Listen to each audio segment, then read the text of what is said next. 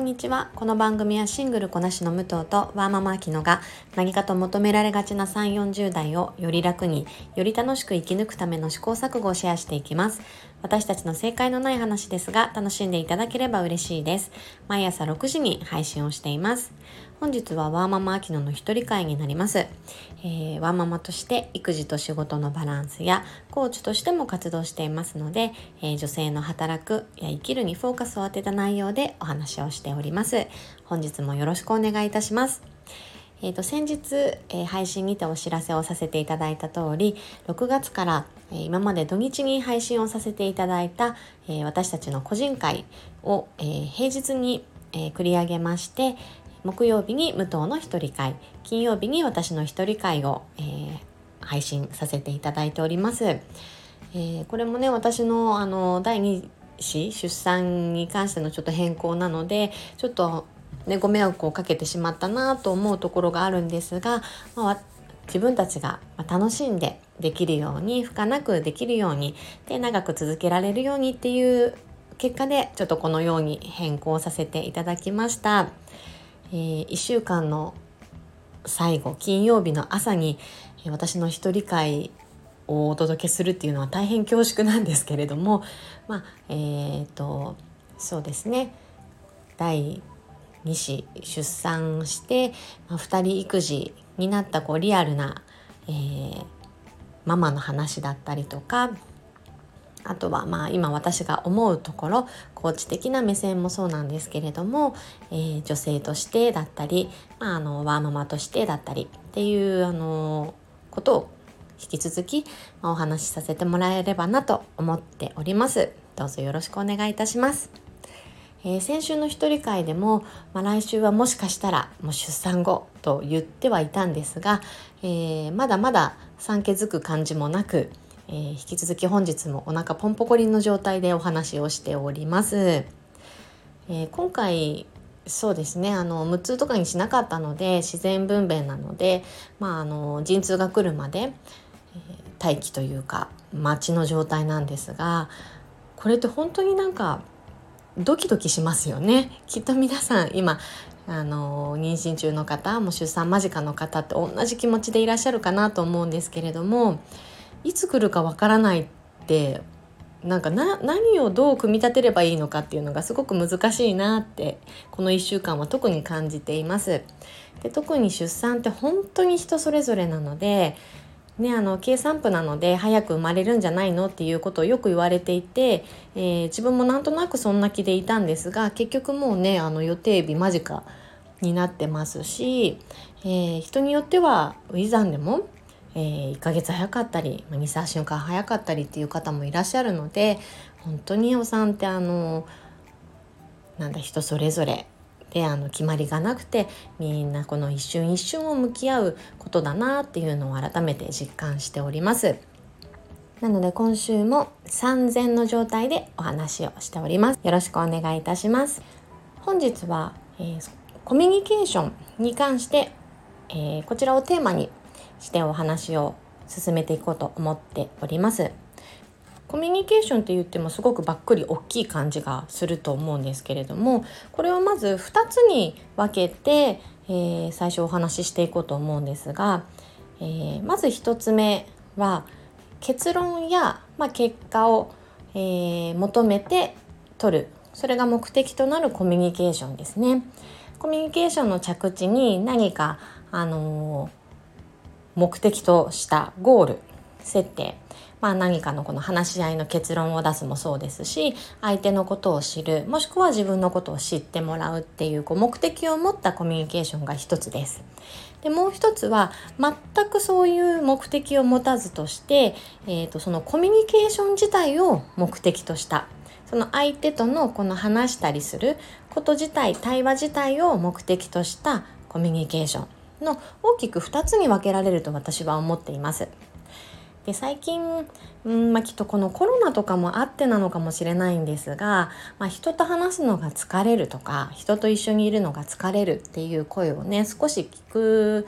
なってあの私的感覚ですがあります。私自身はすごく人とのコミュニケーションが好きですしそれが原動力になったり新しい気づきのねこうあのにつながるものなのですごく好きなんですけれども、えー、やっぱりねそれに対して疲弊を感じてしまう方っていうのは少なからずいらっしゃるんじゃないかなと思います。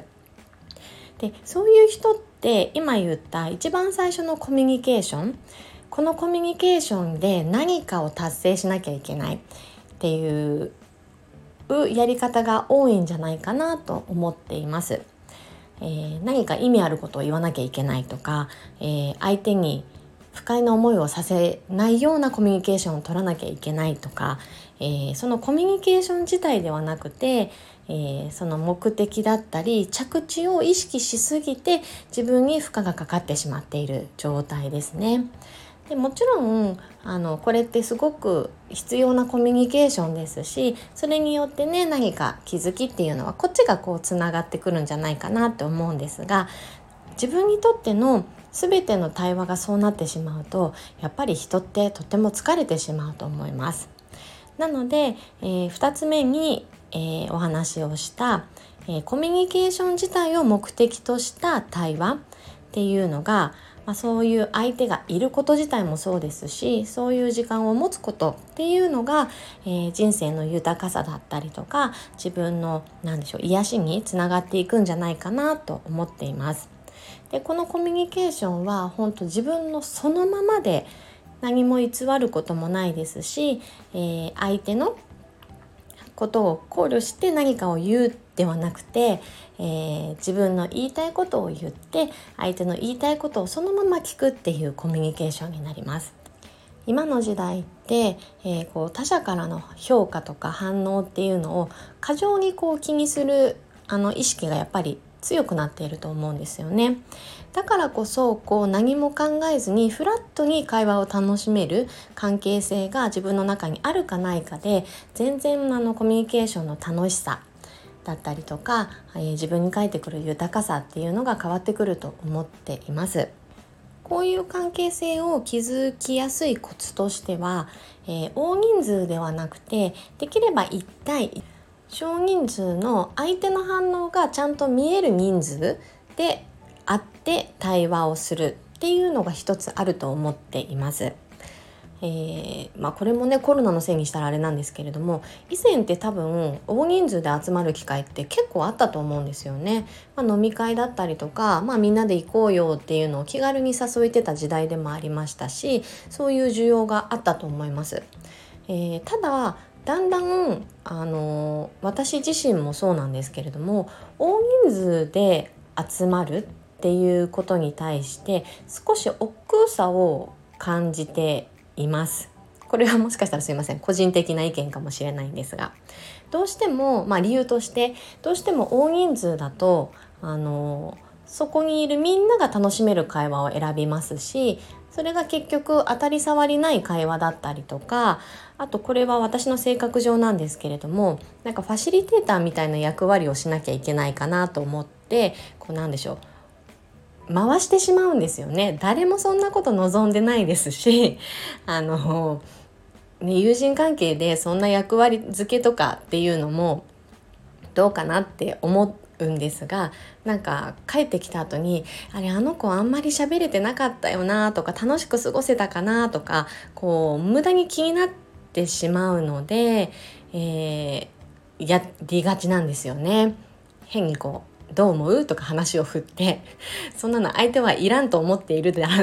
あろうことなんですけれどもまあ、そういうのが、まあ、私自身はそんなに負荷ではないですけれども、まあ、あの余計なことだよなって思う反面あるのでそういうのを全く気にせず会話を楽しめるっていうのはやっぱり1対1だったりとか少人数の時の方が自分が言ったことに対しての相手の反応だったりあとは相手が言ってることを素直にこう受け取って自分の意見を素直に伝えられるっていうコミュニケーションが取りやすいなって思っています。なのでコミュニケーションが苦手って感じていらっしゃる方はもしかしたらその何でしょう目的とする部分をすごくこう過剰に気にしすぎてしまってるんじゃないかなってちょっとチェックしてあげるといいかもしれないですね。でできれば、まあ、そのコミュニケーション自体対話自体を、えー、楽しめる相手との時間を優先的にとってあげるときっとコミュニケーションに対してのちょっとブロックとかあ私はこうやんなきゃいけないみたいなこう自分に課せてしまっている部分が外れてすごく楽しい時間を過ごせると思っています。